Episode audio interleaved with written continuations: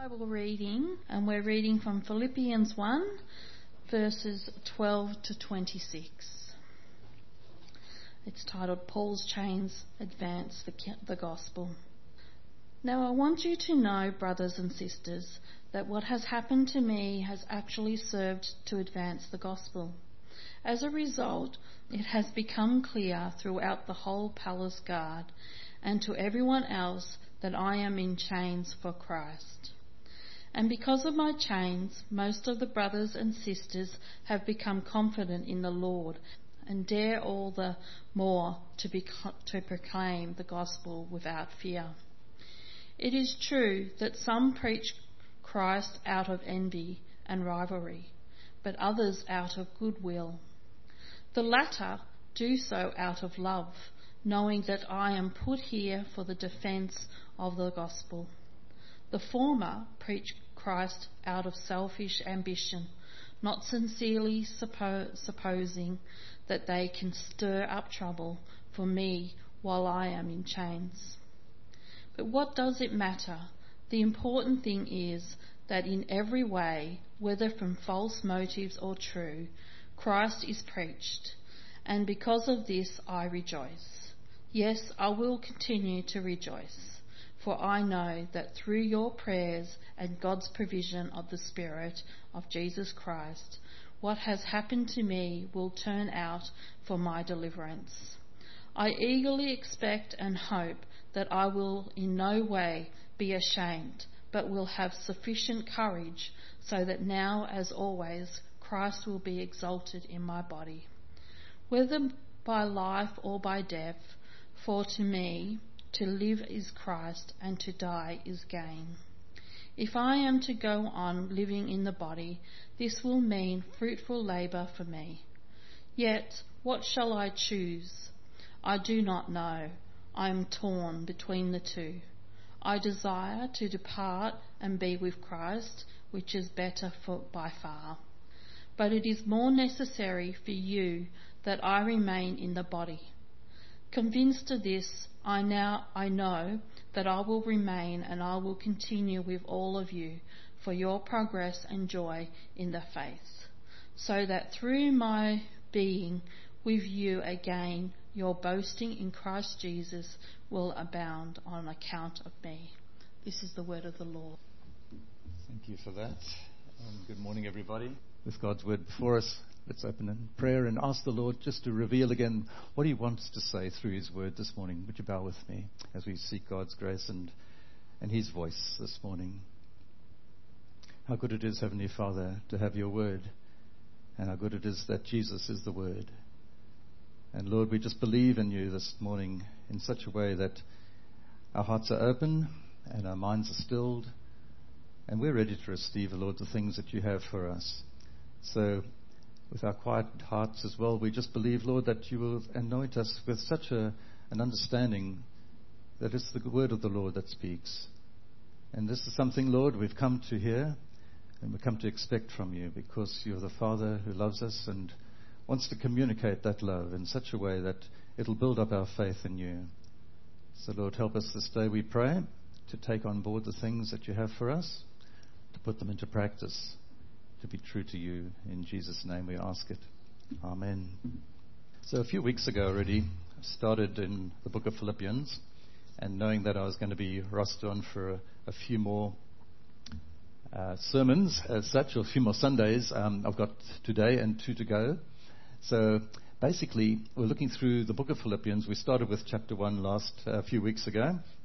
And as uh, Eve has just read to us now, we're going to continue in chapter 1 of Philippians from 12 to 26 with the title, The Purpose of the Pit. Now, I've taken that from a friend who wrote a piece uh, called The Purpose of the Pit. In this case, more, it's a case of the purpose of the prison. Now, in Paul's case, it was pretty obvious. He was there confined. He was not going anywhere in a hurry. And being in a prison is the pits. It's being in that dark place. It may not have walls around it. May have some bars around it. It may have some things in about it that you cannot get out of. But being in it, you have a place sometimes where you just don't know where to go. This is your pit. This is your prison. And guess what? You didn't ask to be there. How does that work out? Paul certainly didn't ask to be put in prison. For him, it was, let's go, advance the gospel. How's that going to work in prison? Does God have a purpose in the pit? Yes, I can tell you now that even as Paul was writing this to the Philippians, and remembering back in that first time, the Philippian church was started by Paul and Silas, and uh, together they were actually put in prison in Philippi. And here he is, Paul, writing again from another prison, this time in Rome. Paul and prisons, the things seem to go together, don't they? And what is Paul saying here? Just to go back to verse 12 and 13 of this chapter uh, 1 in Philippians. Now, I want you to know, brothers, that what has happened to me has really served to advance the gospel. It doesn't look like it. Man's not going anywhere, but it's really serving to advance the gospel. As a result, it's become clear throughout the whole palace guard and to everyone else that I'm in chains for Christ. Who would have thought? But here's Paul. He's saying, What has happened to me? Notice the difference. He's not saying, Why has this happened to me? He's quite convinced God's got a purpose for the pit. So he can say, What has happened? And as he sits there, and we don't know how long he was in that pit or in that prison, but he's watching things happen. He's taking the opportunities, and there's this ripple effect going on amongst the guards. You know, Paul wanted to go to Rome. He had his agenda, as it were, to say, to preach to the Romans there. And you can imagine his agenda was one that maybe standing there in the Colosseum or something like that and saying, proclaiming before Caesar. Didn't quite work out to his plan and th- purposes, but God still had a way to get him to Rome. And God, in his interesting ways of doing things, starts from within the palace guard. Now, look, strategy and evangelism and seeking to extend God's kingdom to advance the gospel comes in all different ways and, and means. But I don't think we would have chosen the palace guard as our first port of call. As it was even in Philippi, when Paul and Silas went there, they went first to ladies who were having a prayer meeting. Who would have thought that a church would grow out of a prayer meeting? Hmm. Good thought. And then Paul went on and he met a young girl who was demon possessed. He delivered her. Who could have thought that a church could actually do, come out of a deliverance of evil? And then Paul and Silas get put into prison. And the prison guard comes to salvation and his whole family. So who would have thought a church could come out of a prison guard and his family? So this is the way God seems to work in strange and mysterious ways. There's a purpose in the pit. And I wonder if Paul perhaps pondered the stories he's not the first one to have landed in a pit or a prison. And if you have time, read through the Word of God. Understand that you are not alone. Your situation is not unique. Somebody somewhere along the way has come and been in your situation. You are not unique. Okay? Once upon a time, way, way back, thousands of years earlier, there was a young man called Joseph. He was the favorite son of his dad, Jacob. Jacob loved Joseph so much, gave him that fantastic te- Technicolor rainbow colored coat. And, well, Joseph went out saying, Hey, look at me, look at me. And his brothers did, and they didn't like what they saw, and they stuck him in a pit. They sold him as a slave. That was not according to Joseph's plan. But God had a plan in the pit, a purpose. And the story does go on that eventually, out of that, even being put into prison, Joseph came to realize when his brothers came to see what was going on, not realizing where Joseph was, Joseph said these words in Genesis 45. When Joseph's brothers wanted him dead in a pit and sold as a slave, he said, Don't be distressed. Easy to say. It was to save lives that God sent me ahead of you. It was not you, but God who sent me here. How does that work with Paul's situation? It was to save lives that God sent him into a prison. So wherever you are right now, is it there to advance the gospel? Yes, it is. You may not think it, but you are there. And this is what Paul, and uh, this is what Joseph eventually said in chapter 50 of Genesis. God intended it for good. Purpose of pits, we probably wouldn't class them as a good place to be. but God intended it for good. Why? Because the saving of many lives. The saving of many lives. That was Joseph's lot, and that pit is going to turn out for good. And as Paul says here, it's going to turn out for his deliverance, his salvation, and for many, many others as well. When you read through this uh, book of Philippians, if you care to follow on, because I'll be doing this in progression sort of in the next few weeks, see if you can get hold of the, the message version, because basically what Paul is saying here, the message version says, they did not shut me up. They actually gave me a pulpit. So where was this going to happen now? Where the Romans thought they were going to shut Paul up, and meanwhile it was a pulpit he has an opportunity now to expand and advance the gospel. There it is. God sending him ahead. And that was Paul's situation, actually, that even in the circumstance of the prison, somehow Paul didn't find his joy in these ideal circumstances. And I think that's what we sort of continue looking for is where's the next happy place? And we keep searching and we keep hoping that maybe over there by the trees and things like by the river or down by the seaside, there'll be a happy place, there'll be a place. Ideal circumstances don't do that. Paul could find joy in a prison. How does that work out? When he knows that he's there advancing the gospel, advancing the gospel. He found his joy because he reckoned he's there to win others to Christ. The rest, leave it in God's hands. If God's brought you this far, that's what he's intending to do, putting you in a place of influence. And if Paul's circumstances promoted the furtherance of the gospel, as some translations say, I like that word furtherance, others would talk about the advance of the gospel, well, that's all that mattered in Paul's situation. Even in Joseph's situation, it said the Lord was with Joseph and gave him success.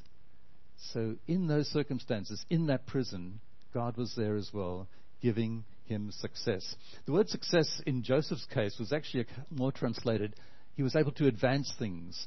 He was able to push forward. He was able to basically make things happen, even in a prison. He was given certain liberties. And I'm sure that probably happened in Paul's case as well.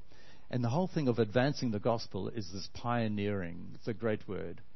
You're pioneering the gospel. You're going to places, you're in situations, nobody is actually better equipped than you.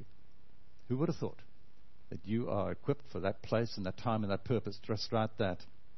Pioneer the advance. It's to do with the, the pioneers, even in the army.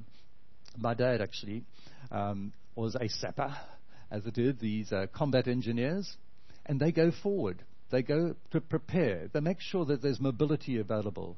They'll do things, build bridges and all the rest of it. Of course, when they retreat, they'll break the bridges down. But let's just say that when they go forward, they are there making things happen to create mobility. That's what it is, all this pioneering here. And Paul's circumstances, well, they really opened up new areas of ministry. He probably would have never been able to speak to a palace guard if he wasn't in prison.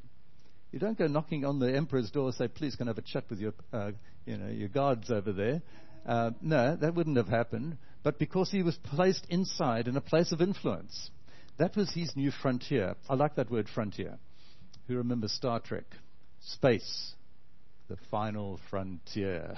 I could have the music going on in the background like that as well. But no, this is it. Wherever it is that you are, there's a frontier. There's a new opportunity. Think of it in that way. Wherever God's placed you in a place of influence like that. Comes to mind many years ago when I was um, working in Johannesburg, I was asked if I would leave a particular company with the promise of there will be work in that company over there. It was something I thought, well, if I leave this one, it makes space for another guy to stay. I thought, all right, I'll do that.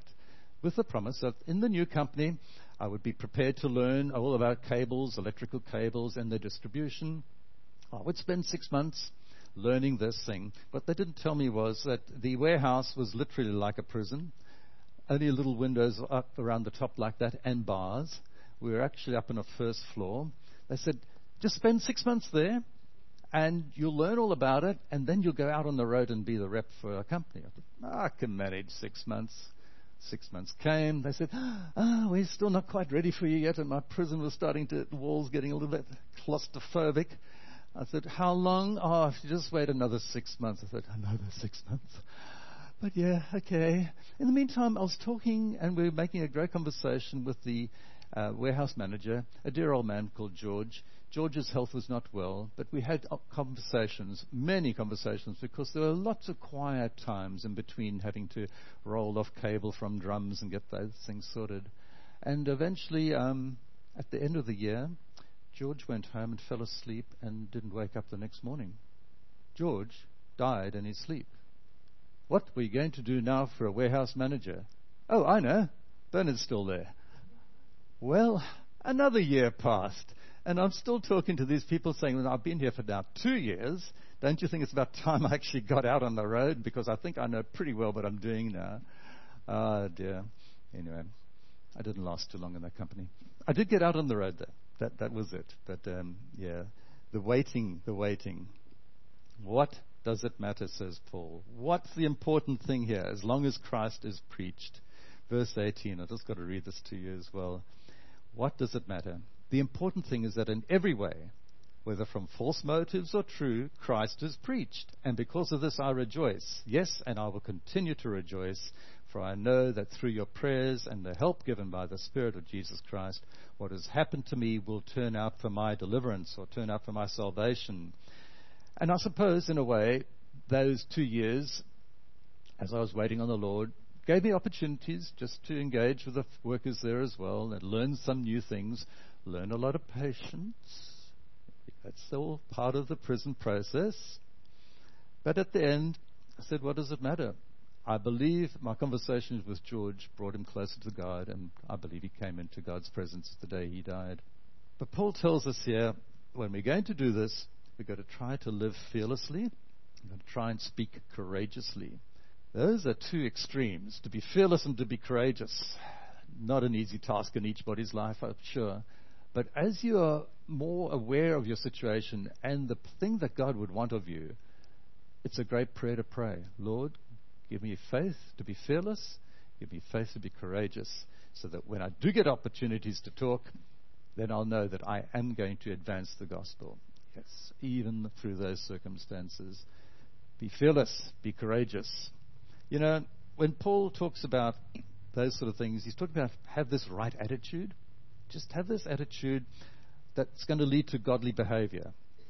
It's so easy when you're in a prison to say, woe is me, and everything starts to cloud around you, and everybody, uh, they don't want to be near you because you're just too cloudy and cool and not very pleasant.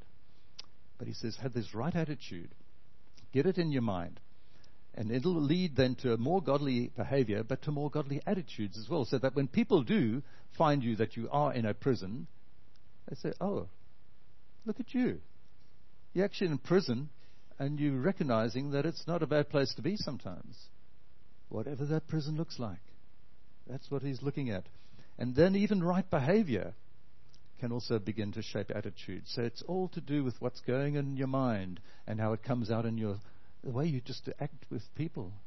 That's your attitude. And that's what's going to say there's something happening when this guy is in a prison and he's not behaving like a normal prisoner. Hmm.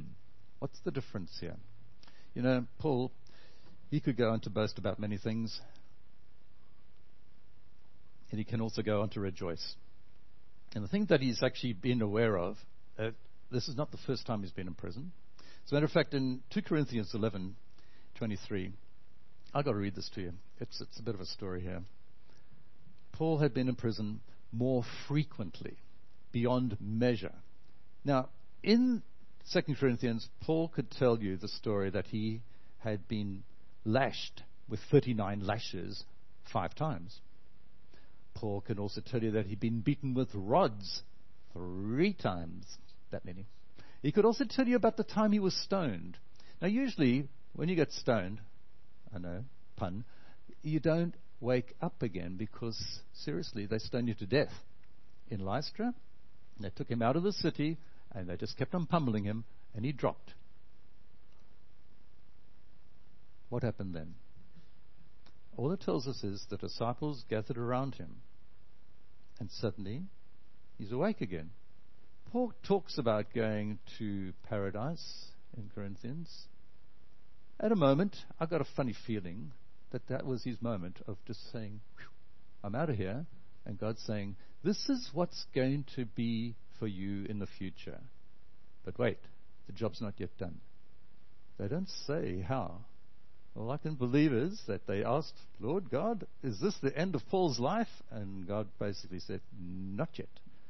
It's still going on. Three times he was shipwrecked. Now, come on, folks. I think one's enough, isn't it? I mean, what's going on here? But going back to the prison, he doesn't actually mention how many times. Now, I would have thought every time I'm in prison, I'll remember it, I'll remember it, I'll remember it. But eventually, I think this became the way of life for Paul that he's in prison again. He's in prison again. Oh, what does it matter? I'm in prison again. And off he goes. This is life suddenly, the way life God intended it. The one thing in 2 Corinthians chapter 11 says here, at the end of it, it says, A night and a day I spent in the deep sea. That may not sound so significant when you think, well, he's been shipwrecked. But a night and a day is quite an interesting thing in the deep. Because what he says here is, I passed through the waters. I passed through something in the middle of the night. I don't know if you can picture yourself. God forbid that it should happen. But if you're out in the waters, in the deep, and it's middle of the night, you don't know where it's up, you don't know where down. You don't know where your surroundings are. You've got no compass, no bearing basically to say where the horizon is until the day dawns. And then you will start to see from where the sun rises. And there's Paul. And he'd been in this water a night and a day. You know, while that's going on, God's at work. Who remembers the very first verses of Genesis? In the beginning, God created the heavens and the earth. And now the earth was formless and empty. Darkness was over the surface of the deep. This is where God does his work, in the darkness. Out there where you have no idea perhaps that where is God because you cannot see. It's dark out there.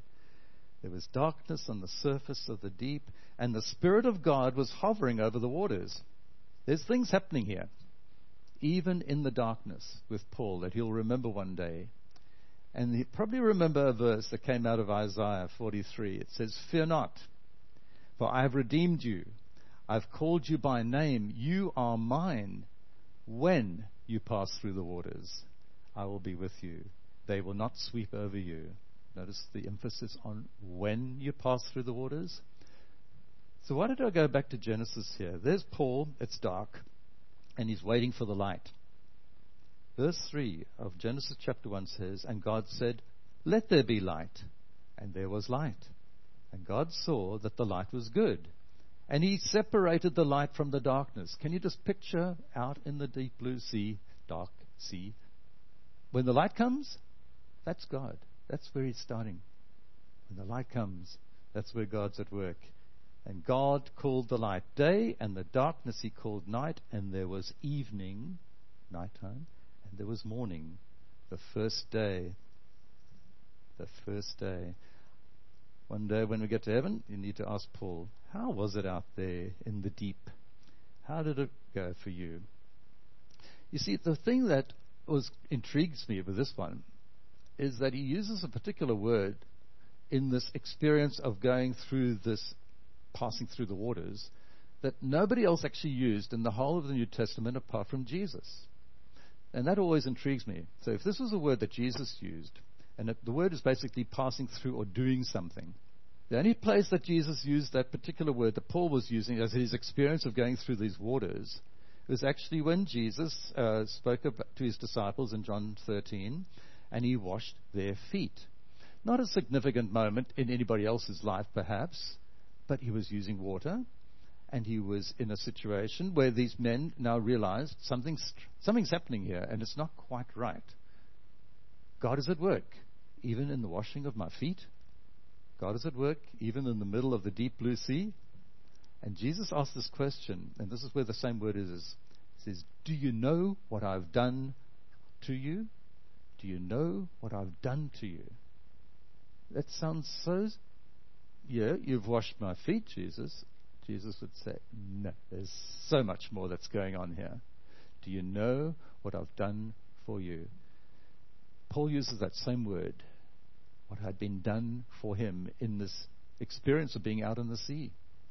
There was Paul, realizing that, first of all, God is his Father, first and foremost, which means that we can learn to trust him, first and foremost, to give him the resources, to give him the strength, to give him the faith to believe, yes, that through all these things, he's going to make it. He's going to get through. There will be light. The darkness will descend, uh, and the light will come through. Trust. That must be something that we have to build on, something to believe in. Of course, as Paul says, at the end of all that, in verse 22, he talks along these lines that if I'm to go on living in this body, and how many times didn't he come that close? Well, and probably did even come that close to leaving the body. If I'm going to go on living in this body, this will mean fruitful labor for me. Yet what shall I choose? Well, I don't know, Paul. I think actually Jesus is going to choose it for you. But uh, he asked the question hey, I could have died so many times. So many times. And here I am still, still offering this service to the Lord. And what's going on here? Fruitful labor? It's character building. God is making us into people with particular gifts and talents and particular qualities as well. And those only come out when they come through times of prison. And the purpose of the prison is to get your character built up so that one day, someday, it'll just be displayed through your actions. You're in this prison again, the actions will come out. How do I respond? Not why am I in this prison again, but how do I respond? Well, Convinced of this, says Paul, I know I will remain for your progress. That word progress again. Advancement. The advancement of the gospel is the progress that's going to happen of joy in the faith, advancing the gospel and advancing through adversity. I like this little picture basically where Paul was saying, Well, if I go on living, it's a good thing for you. If I die, hey, I gain. Sorry about that, guys. I'll wait for you in heaven. But basically, he's saying, hey, either which way, I can do this. God's got me this far. And you see where that boat's pointing? Somewhere, somewhere in the distance, somewhere that Paul knew. He'd been to heaven, he'd seen what was going to happen. He knew this was the end destination. If we just know where we're heading, boy, it makes all the difference.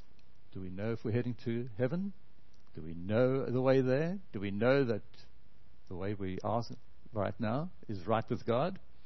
God's asking the question, I've prepared a place for you. It's got your name on the door. Heaven's waiting. Advancement through the adversity, acknowledging then that there will be times of suffering, there will be times of stress, and even Paul told those people at Lystra, even after he'd been uh, stoned in that place, he said, We must go through many hardships to enter the kingdom of heaven. We've got to go through them, remember? They don't stop there. We do go through them with God's help. And when we go through them, we ask God again, All right, God, where are you in the circumstances? If I'm in a prison situation right now, I'm in the pits, Lord, where are you in this situation? Help me to see you. And then reflect on, All right, what's going to bring God glory in the way I act, my behavior, my attitudes? People are going to look, people are going to learn, people are going to discuss how are you doing in your pit? How are you doing? The purpose of the pit. Pity the person who cannot perceive the positive potential in pits. How many P's were in that sentence? I'll, say it again. No, there's no test. And I'll tell you why just now. Pity the person who cannot perceive the positive potential in pits. I met a guy over in the States a while ago. His name's Stan Key. Stan is on the board of OMS directors, and um, yeah. He uh, wrote a thing called The Purpose of the Pit. Uh, basically, it's proliferated with P words. You got that? Proliferated with P words. Are you ready for it? The purpose of the pit. Think prison. Think anything that's basically hemmed you in and does not let you out. Pits pose a problem for people who ponder. Is my pit a punishment for poor performance? Will pits persist perpetually? Pits are profoundly puzzling. Pits are part of God's providence. a primary point I'm passionate to promote, but precisely pits are part of God's plan for people. Don't be paralyzed by pointlessly pondering whether He personally puts people in pits or perhaps permits them to be put in such a predicament. Probing such problems only produces perplexity and prohibits progress. When you perceive yourself in a pit, ponder these principles. Pits have the power to puncture pride, prove the power of prayer, put away petty perspectives, produce perseverance, prompt praise, practice patience, promote peace, protect purity, publish the power of God's promises, and prove providence. As he says, pity the person who can't perceive the positive potential in pits. Well, Stan is looking after his wife now, who's gone through cancer and through one of the treatments. She had a stroke. She's been incapacitated for a number of years now. What's been a rather an interesting story that he wrote that even before she had the, the stroke, and already it was becoming a, a prison. How am I going to deal with my wife's situation?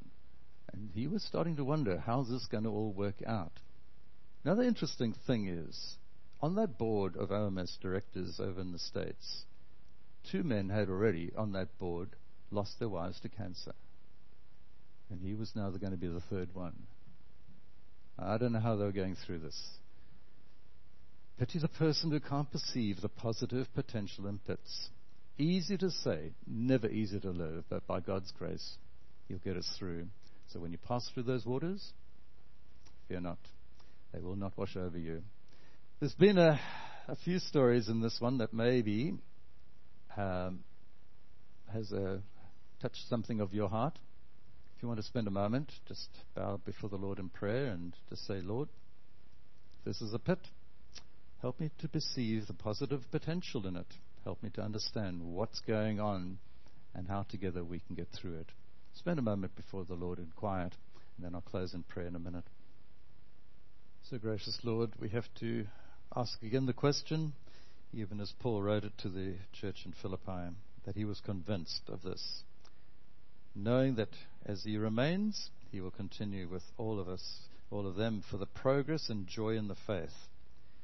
Lord, we don't quite understand how that joy is going to look. We don't even understand what sort of feeling it is, but we do believe that through faith in you, you will help us to treat and to come across everything in a new perspective with new eyes to see that there can still be joy and we can still rejoice because God's at work in us and with us. And as Paul says, whatever happens, we're going to conduct ourselves in a manner worthy of the gospel of Jesus Christ. And then to be able to stand firm. Lord, help us to stand firm, we pray. Help us to be resilient. Help us to have that faith that is everlasting. And Lord, we just pray again that each one may know peace and the love and the joy of the Jesus Christ, in whose name we pray it. Amen.